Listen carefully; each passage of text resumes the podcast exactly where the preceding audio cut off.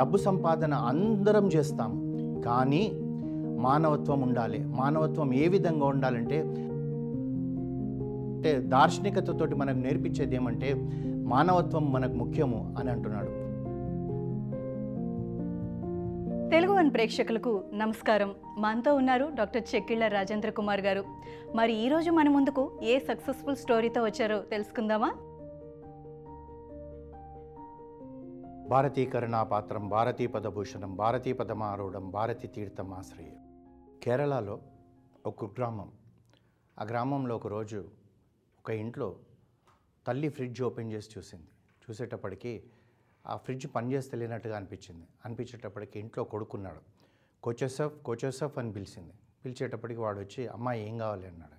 ఏంట్రా నాన్న ఈ చూడు ఈ ఫ్రిడ్జ్ ఏమో పనిచేస్తలేదు అని చెప్పాడు. చూసేటప్పటికి ఆ అబ్బాయికి కొద్దిగా టెక్నికల్గా ఐడియా ఉండడం వల్ల ఆ ఫ్రిడ్జ్ను వెనక ముందు అంతా పరీక్ష పెట్టి చూసేటప్పటికి ఆ పిల్లవాడికి అర్థమైంది ఏంటంటే ఈ పవర్ ఫ్లక్చువేషన్ వల్ల కొన్ని కొన్నిసార్లు ఏమో హై వోల్టేజ్ వెళ్ళిపోతుంది కొన్నిసార్లు ఏమో లో వోల్టేజ్ వెళ్ళిపోవడం వల్ల ఈ ఫ్రిడ్జ్లో ఉన్న కాయిల్స్ ఇవన్నీ కాలిపోయాయి మన ఫ్రిడ్జ్ పనికిరాదని చెప్పి తల్లికి చెప్పాడు. మనం కొత్త ఫ్రిడ్జ్ కొనాల్సిందే అమ్మా అన్నాడు. అనేటప్పటికీ బీదవాళ్ళుగా ఉంటారు కనుక ఇది అనవసరంగా మనకు నష్టపోయామి అనుకున్నారు. ఇది తన బుర్రలో తిరుగుతూ ఉంది అబ్బాయికి. ఊర్లో కూడా అప్పుడప్పుడు అందరూ కూడా అనుకునేవాళ్ళు నిన్న హై వోల్టేజ్ తోటి మా ఫ్రిడ్జ్ పోయిందను నిన్న హై వోల్టేజ్ తోటి మాది ఇంకొకటి పాడైపోయిందనో అని చెప్పుకునేవాళ్ళు. చెప్పుకుంటున్న సమయంలో ఏంటంటే అంటే ఇప్పుడిప్పుడు దగ్గర దగ్గర ఒక పది సంవత్సరాల క్రితం వరకు కూడా భారతదేశం మొత్తం కూడా ఈ పవర్ ఫ్లక్చువేషన్స్ ఎక్కువగా ఉండేది. అంటే టెక్నికల్గా మనం సౌండ్ కాకపోవడమేమో సడన్గా పెరిగిపోయి లైట్లు ఫ్యాన్లు అన్నీ కాలిపోవడము తర్వాత లేకుంటే స్లోగా ఉండడం ఈ విధంగా ఉంటున్న ఆ పరిస్థితుల్లో ఆ పల్లెల్లో అందరూ కూడా ఇదే ప్రాబ్లమ్స్ చెప్పుకుంటుండే కోచెసెఫ్ చిట్టియాల పల్లె పిల్లే ఈ అబ్బాయి పేరు పిల్లే. అయితే ఇతను ఏం చేశాడంటే ఇది ప్రాబ్లం ఉంది కదా అని చెప్పి తను ఆలోచించి ఏం చేశాడంటే ఈ ఫ్లక్చువేషన్కు ఫ్లక్చువేషన్ రాకుండా ఉండాలంటే ఒక స్టెబిలైజర్ ఉంటే తప్పనిసరిగా ఈ ఫ్రిడ్జ్లు కానివ్వండి ఫ్యాన్లు కానివ్వండి అన్నీ పనిచేస్తాయని చెప్పి తను ఒక నిక్షయానికి వచ్చాడు. తర్వాత ఏమైందంటే మార్కెట్లోకి వెళ్ళి చూశాడు. ఒక స్టెబిలైజర్ కొందామని. ఆ స్టెబిలైజర్ను చూసేటప్పటికి అతనికి అంత క్వాలిటీగా అనిపించలేదు ధర ఎక్కువ ఉంది క్వాలిటీగా లేదు అని చెప్పి తాను ఏం చేశాడంటే తను ఆలోచించాడు. నేనే ఎందుకు ఈ స్టెబిలైజర్స్ తయారు చేయకూడదు అని చెప్పి ఆలోచించాడు. ఆలోచిస్తే దీనికి పెట్టుబడికి డబ్బులు కావాలి. డబ్బులు నా దగ్గర అంతగా లేదు. తర్వాత తాను ఆలోచించింది అంటే ఇన్ని ఇన్ని మార్కెట్కి ఇంత ఇంతమందికి నేను సప్లై చేయగలుగుతాను? ఆలోచించి తాను ఏం చేశాడంటే నేను ఒక్క స్టెబిలైజర్ తయారు చేసి ముప్పై రూపాయల లాభం తీసుకొని క్వాలిటీగా చేసి తర్వాత నెలకు యాభై మందికి అమ్మితే పది వంద పదిహేను వందల రూపాయలు నాకు లాభం వస్తే అది నాకు జీతంతో సమానం అనుకున్నాడు. పదిహేను వందల రూపాయలు డెబ్బైలో అంటే అది ఎంత పెద్ద గొప్ప ఆఫీసర్స్ కూడా రానంత జీతం. తాను ఇవన్నీ ఆలోచిస్తున్న సమయంలో ఏం చేశాడంటే తాను బ్యాంక్స్కి వెళ్ళాడు. బ్యాంక్స్కి వెళ్ళి లోన్ అడిగాడు. నేను స్టెబిలైజర్స్ తయారు చేస్తాను. తను ఒక మోడల్ కూడా తయారు చేశాడు. ఇంట్లో వాడుతున్నాడు అది తీసుకెళ్ళి చూపెట్టాడు. బ్యాంక్స్ ఇవ్వమన్నారు లోన్ తర్వాత ఈ ఫైనాన్షియల్ ఇన్స్టిట్యూషన్స్ దగ్గర పోయాడు. వాళ్ళు కూడా లోన్లు ఇవ్వమన్నాడు. అంతేకాకుండా కేరళలో ఒకసారి కమ్యూనిస్టు రాజ్యం ఉంటుంది ఒకసారి కాంగ్రెస్ రాజ్యం ఉంటుంది కనుక ఆ కమ్యూనిస్టులు ఉన్నప్పుడు ఇండస్ట్రీస్కు మేము సబ్సిడీ ఇవ్వము ఏమి ఇవ్వము మీరు సొంత డబ్బుతోటి పెట్టుకోవాలన్న పాలసీ పెట్టుకునేటప్పటికీ ఇతనికి ఏం చేయాలో అర్థం కాలేదు.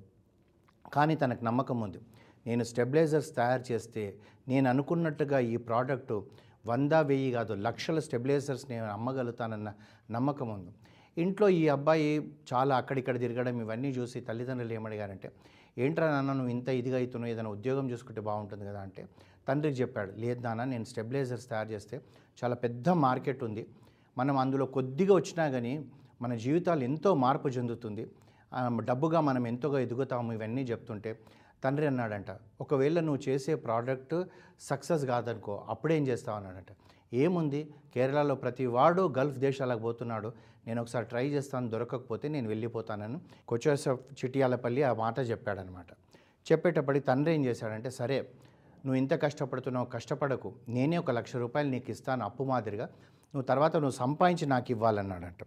అనేటప్పటికీ ఇరవై ఏడేళ్ళ ఈ చిట్టియాల పిల్లే తాను మొట్టమొదటిగా స్థాపించిన సంస్థ ఏంటంటే వి గాడ్. వి గాడ్ అనేది మనందరికీ తెలిసిందే. వి అంటే ఓల్టేజ్ను గాడ్ చేస్తుంది. అంటే ఓల్టేజ్ ఫ్లక్చువేషన్ కాకుండా దాన్ని గాడ్ చేస్తుందని చెప్పి వి గాడ్ అని చెప్పి తాను ఏం చేశాడంటే దానికి ఒక లోగో తయారు చేశాడు.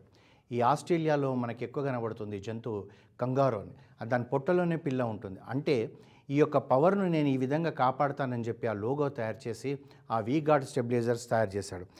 తను తయారు చేస్తున్నప్పుడు మరి లక్ష రూపాయలు అన్నప్పుడు ఒకటి రెండు చేస్తే అమ్ముడు పో కనుక కొన్ని వందల పీసులు చేయాలి. అందు గురించి ఏం చేశాడంటే తను పేపర్లో అడ్వర్టైజ్మెంట్ ఇచ్చాడు. నాకు కావలసిన వాళ్ళ విద్యా అర్హత ఏంటంటే మా కంపెనీలో పనిచేయడానికి మేము మంచి క్వాలిటీ స్టెబిలైజర్స్ చేస్తున్నాము.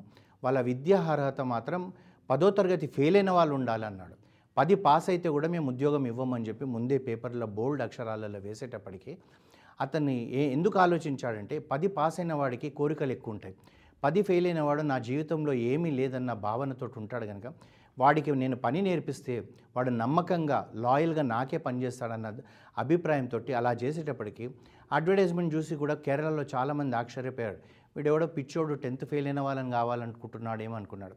ఆ విధంగా వచ్చిన వాళ్ళతోటి వాళ్ళను వాళ్ళకి ట్రైనింగ్ ఇచ్చాడు. కొందరిని ప్రొడక్షన్ సైడ్ తీసుకున్నారు కొందరిని మార్కెటింగ్ సైడ్ పంపించాడు. ఈ విధంగా చేస్తుంటే ఆ సమయంలో అంటే పంతొమ్మిది వందల ఎనభై రెండులో మనకి ఏషియన్ గేమ్స్ అని వచ్చాయి. ఏషియన్ గేమ్స్ వచ్చినప్పుడు ఏమైందంటే ఆ లైవ్ టెలికాస్ట్ ఇండియాలోనే ఏషియన్ గేమ్స్ అవుతున్నాయి అప్పుడు మనకు టీవీ టవర్స్ పెరిగిపోయినాయి. కలర్ టీవీస్ రావడం మొదలుపెట్టినాయి ఇవన్నీ చూసేటప్పటికి ఇతనికి ఆ మార్కెట్ బూమ్ బాగా దొరికింది. ప్రతి టీవీకి ఒక స్టెబిలైజర్ ఆ స్టెబిలైజర్ వీ గాడ్ అన్న ఒక కాన్సెప్ట్ తోటి బాగా మార్కెటింగ్ చేశారు. మార్కెటింగ్ చేసేటప్పటికి అందరూ కూడా ఈ వీ గార్డ్ను కొనుక్కోవడం మొదలుపెట్టారు. ముందుగా కేరళ రాష్ట్రంలో తర్వాత కర్ణాటక ఆంధ్రప్రదేశ్ తమిళనాడు ఎక్కడ చూడు ప్రతి వాళ్ళు కూడా మాకు వీ గార్డ్ కావాలని అడగడం మొదలుపెట్టారు. అయితే వేరే బ్రాండ్స్ కూడా మార్కెట్లో ఉన్నాయి. వాళ్ళందరూ కూడా ఏంటిదంటే నెల్కో లాంటిది లేకపోతే ఇంకో రెండు మూడు కంపెనీలు ఉండేవి. అయితే వాళ్ళకు మాకు డబ్బు ఇస్తేనే మేము సరికి ఇచ్చేమన్నాం ఇతను పి- ఈ పిల్ల ఏం చేశాడంటే తాను అలా కాకుండా ఒక క్రెడిట్ ఇచ్చి ఎక్కువ మార్జిన్ ఇచ్చేటప్పటికి ఇతను ప్రోడక్ట్స్ అమ్మడం మొదలుపెట్టారు. కొన్ని రోజులు ఆ విధంగా అలవాటైపోయి మార్కెట్ డిమాండ్ పెరిగిందాక తాను కూడా క్యాష్ అండ్ క్యారీకి వెనక్కి వచ్చేసాడు ఫస్ట్ మంత్లో అతను యాభై పీసెస్ అమ్మితే పంతొమ్మిది వందల ఎనభై ఐదుకి వచ్చేటప్పటికి ఐదు వేల పీసులు ఎవ్రీ మంత్ అమ్మడం మొదలుపెట్టాడు. అంటే ఆలోచించండి ఆ ఏ విధంగా అది ఆ గ్రోత్ తీసుకుంది. అంతేకాకుండా ఇద్దరు ఎంప్లాయీస్ తోటి మొదలుపెట్టాడు. తను మొదలుపెట్టి తండ్రి దగ్గర లక్ష రూపాయలు అప్పు తీసుకున్నప్పుడు ఇద్దరే ఇద్దరు పనిచేసేవాళ్ళు. ఆ తర్వాత వందల మంది పెరిగిపోయారు. పెరిగిపోయినాక ఏంటంటే ఈ కేరళలో ప్రతి చిన్న దానికి ఓ యూనియన్ స్ట్రైక్లు ఉండేది. అయితే ఇంతమంది ఉండేటప్పటికీ వాళ్ళు స్ట్రైకు యూనియన్ పెట్టి ఇవన్నీ గొడవలు చేస్తుంటే అతను ఏం చేశాడంటే తాను తయారు చేసి తానే ట్రక్కులో పెట్టి బాక్సెస్ నింపి చేసి ఆ విధంగా మార్కెట్ చేసి తాను ఏం ఆలోచించాడంటే ఈ ఎప్పుడు చూడు ఈ కేరళలో ఈ యూనియన్ గొడవలు ఉంటాయని చెప్పి ఆ చుట్టుపక్కల ఒక యాభై గ్రామాలలోకి వెళ్ళి ఆడవాళ్ళకు నేను మీకు ట్రైనింగ్ ఇస్తాను మీరు స్టెబిలైజర్ ఈ విధంగా తయారు చేయండి ప్రతి పీస్కు నీకు ఇంత డబ్బులు ఇస్తాను అనేటప్పటికీ ఇంట్లో కూర్చున్న ఆడవాళ్ళు ఏమనుకున్నారంటే రోజుకు ఒకరు ఒకటి చేసినా కానీ ఇంత డబ్బు వస్తుంది రెండు చేస్తే వస్తాయి ఈ విధంగా ఆడవాళ్ళకు అన్నీ నేర్పించేటప్పటికీ వాళ్ళంతా కూడా ఇప్పుడు ఫ్యాక్టరీ కన్నా కూడా బయట ఆడవాళ్ళు తయారు చేసిన స్టెబిలైజర్స్ ప్రొడక్షనే ఎక్కువైపోయింది. అంతేకాకుండా ఏమైంది? పంతొమ్మిది వందల తొంభై ఒకటికి వచ్చేటప్పటికి మనకి లిబరైజేషన్ పాలసీ వచ్చేటప్పటికి మనకి ఏసీస్ పెరిగిపోయాయి ప- పర్సనల్ కంప్యూటర్స్ పెరిగిపోయాయి యూపీఎస్ రిక్వైర్మెంట్లు పెరిగిపోయాయి. అంటే ఫ్రిడ్జ్లు అంటే బయ్యింగ్ పవర్ పెరిగిన కొద్దీ దీనికి అన్నిటికీ అవసరమవుతుంది దాంతోపాటు ఈ వీ గార్డ్ సేల్స్ ఇంకా పెరిగిపోయింది.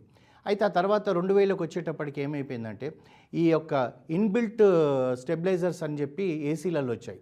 కానీ ఆ ఇన్బిల్ట్ స్టెబిలైజర్స్ వచ్చినాయన్నీ కూడా ఫెయిల్ కావడం మొదలు మొదలెట్టేటప్పటికి మళ్ళీ అందరు ఈ వీ గార్డ్ కొనుక్కోవడం అంటే వీ గార్డ్ ఒకటే కాకుండా వేరే కూడా కొంటున్నారు. అదే అవి కొనడం మొదలుపెట్టేటప్పటికి ఈ వీ గార్డ్ సేల్స్ బాగా పెరిగిపోయినాయి. తాను ఏం చేశాడంటే అంతేకాకుండా డిజిటల్ యూపీఎస్ సిస్టమ్స్ తయారు చేయడం మొదలుపెట్టిండు. తర్వాత వీగార్డ్ పంప్స్ క- కంపెనీ పెట్టారు. వాటర్ హీటర్స్ వస్తున్నాయి ఇప్పుడు. సోలార్ హీటర్స్ తయారు చేస్తున్నాడు Vguard cables Vguard cable mixer grinders gas stoves rice cookers తర్వాత ఎయిర్ ఎయిర్ కూలర్స్ ఇవన్నీతో పాటు వి వీటెక్స్ట్ అని చెప్పేసి వి స్టార్ట్ అని చెప్పి అండర్ గార్మెంట్స్ బిజినెస్ కూడా స్టార్ట్ చేశాడు అంటే ఏ విధంగా తన యొక్క అంటే ఒక విత్తనం వేస్తే ఆ చెట్టు ఎన్ని కొమ్మలు ఎలా పెరిగిపోతాయో అన్ని బ్రాండ్స్ తోటి చాలా పెరిగిపోయింది. ఈరోజు టర్న్ ఓవర్ చూసుకుంటే వీగాడ్ది రెండు వేల ఐదు వందల కోట్లు.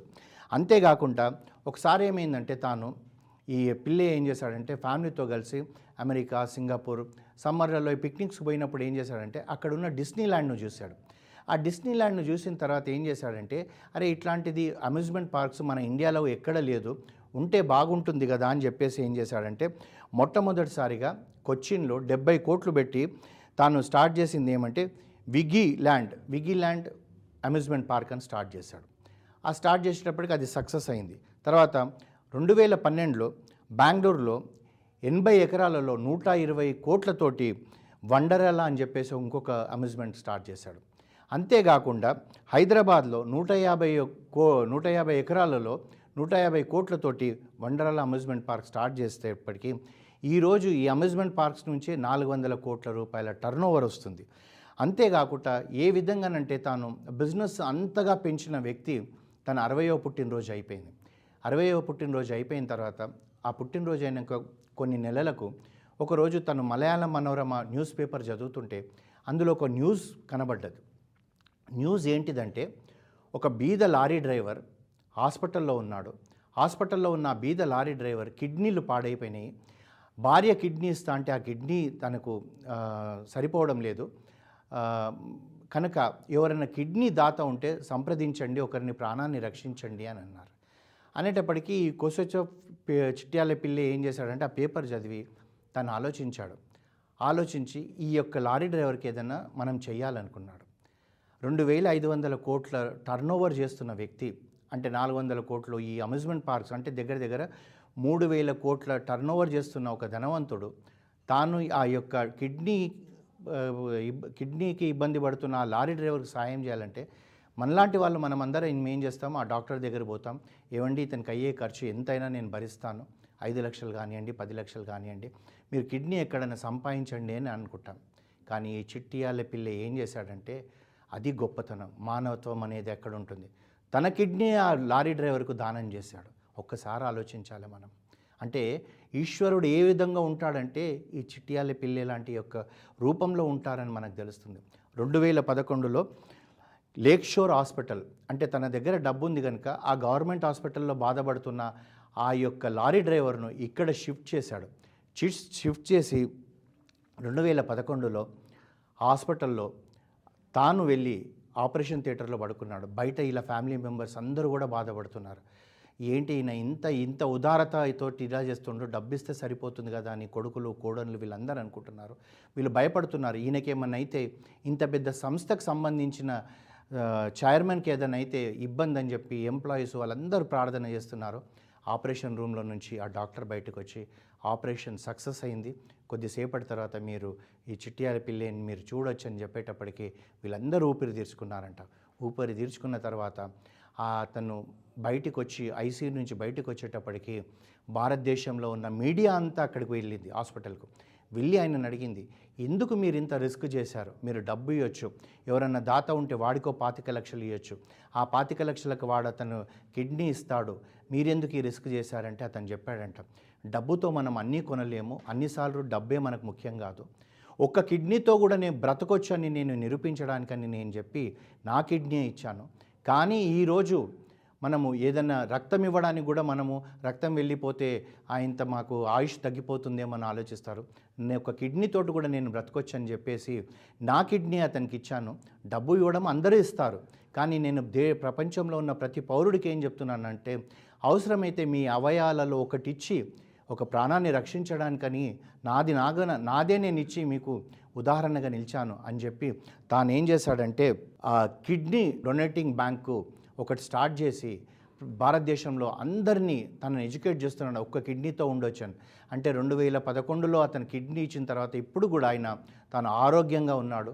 తన యొక్క సంస్థ ప్రతిరోజు చూసేదన్నీ కూడా పిల్లలకు అప్పచెప్పాడు తాను అప్పచెప్పి ఈ యొక్క కిడ్నీ అవయదానాల గురించి ప్రచారంలో మునిగిపోయినాడు. అంటే మనం ఇప్పుడు ఈ చిట్యాల పిల్లే యొక్క కథ నుంచి మనం నేర్చు తన జీవితం నుంచి మనం ఏం నేర్చుకోవాలంటే డబ్బు సంపాదన అందరం చేస్తాము. కానీ మానవత్వం ఉండాలి. మానవత్వం ఏ విధంగా ఉండాలంటే హయ్యెస్ట్ పీక్కి వెళ్ళిపోయారు కదండి. తన యొక్క కిడ్నీ ఇచ్చాడు. మూడు వేల కోట్ల సంస్థ సంస్థకు అధిపతి అయిన వ్యక్తి తాను దలుచుకుంటే ఓ కిడ్నీ ఇచ్చేవాడి కోటి రూపాయలు గుట్టు ఇచ్చి కూడా తను చెప్పేయచ్చు తెలియకుండా కానీ అలా కాకుండా మన అవయవాలలో ఒక్క అవయవం లేకున్నా ఏం కాదని చెప్పి తాను ఆ విధంగా ఆ కిడ్నీ ఇచ్చి ఆ వీ గాడ్కే కాకుండా మన మన అందరికీ కూడా మనకు ఒక విజనరీ అంటే దార్శనికతతోటి మనకు నేర్పించేది ఏమంటే మానవత్వం మనకు ముఖ్యము అని అంటున్నాడు. మరి అతన్ని ఋషి అందామా లేదా దేవుడు అందామా? మరి మీరు నిర్ణయించండి నేను నిర్ణయిస్తాను. బహుశా ఋషులే బౌద్ధ దేవుడికి కూడా ఏదైనా స్వార్థం ఉంటుందేమో ఋషులకు స్వార్థం ఉండదు. వాళ్ళు సన్యాసిగా ఉంటారు కనుక వారు ఈ ఇంత డబ్బు సంపాదించిన ఋషిగానే ఆ చిట్టియాలే పిల్లే ఉన్నాడు కనుక వారికి మనం రెండు చేతులు ఎత్తి మొక్కిన తప్పు లేదని నేను అనుకుంటున్నాను. ఆ విధంగా మనం వారి కృతజ్ఞంగా మనం థ్యాంక్స్ చెప్తాం. ఈ షో మీకు నచ్చినట్లయితే మీరు వింటున్న యాప్లో కానీ గానా యాపిల్ పాడ్కాస్ట్ మరి ఏ ఇతర పాడ్కాస్ట్ యాప్లో కానీ ఈ షోని సబ్స్క్రైబ్ చేసి వినవచ్చు. ప్రతి బుధవారం ఈ షో యొక్క కొత్త ఎపిసోడ్ని మేము రిలీజ్ చేస్తాం. మా షో లేటెస్ట్ అప్డేట్స్ కోసం మీరు నోటిఫికేషన్ని టర్న్ ఆన్ చేసుకోండి. మీరు వింటున్న యాప్లో తెలుగు వన్ అని టైప్ చేసి మా నెట్వర్క్లోని మరెన్నో షోస్ కూడా వినవచ్చు. మళ్ళీ వచ్చే వారం కలుసుకుందాం.